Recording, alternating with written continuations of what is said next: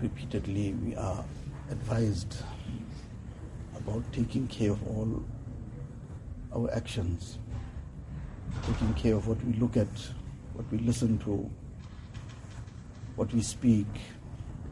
These are all the external actions that are repeatedly advised about that a person should guard his gaze, guard his hearing, guard his tongue.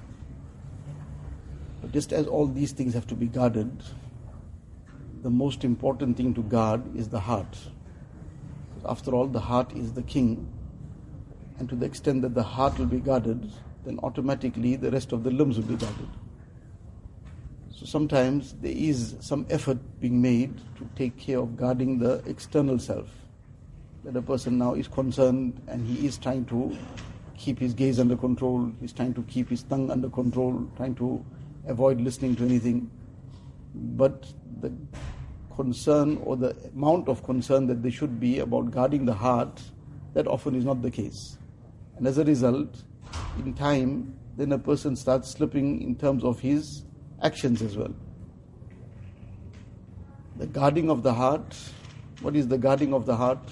That the heart be constantly checked that there is no deliberate wrong thought that is being entertained. And what is a waswasa is a waswasa, but immediately that waswasa must be dismissed and not bothered about. But there should be no evil thought that is deliberately entertained. If this evil thought is entertained, then that is the poison that shaitan uses to start infecting the heart. The spiritual heart gets infected by that poison. And when that gets infected, then, as mentioned, the heart is king. The king then gives instruction to the subjects then it's very difficult to control the external self if the heart is not in control.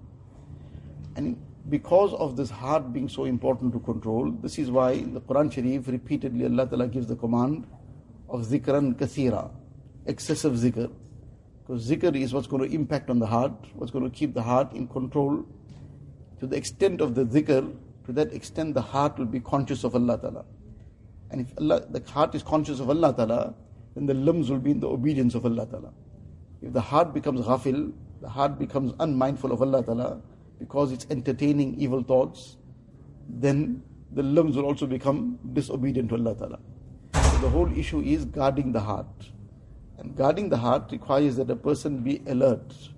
If a person, Allah forbid, is going to be, or somebody is trying to hijack him, so he is not very casual, very, uh, is relaxed at that time that fine, if this person wants to hijack me, Allah Ta'ala protect, so let him do what he wants to do. If this person going to try to hurt me, shoot me, so let him do what he wants to do. Nobody is casual about it. At that time, a person shouts out for help. He does something, whatever is in his capacity, he is at high alert. So likewise, when shaitan is trying to hijack a person, shaitan is trying to derail him, shaitan is trying to now cause severe damage to his iman, so he cannot remain just relaxed, remain very casual, and just be very complacent about it. That we'll see now later. He has to act immediately. Like that person, the least he'll do, he'll shout out for help. To the extent that this person now shouts out for help at that point in time, that will help to guard the heart. Shouting out for help, that from his heart he starts shouting to Allah Ta'ala. Like a person in that desperation, he'll start shouting to somebody to help him.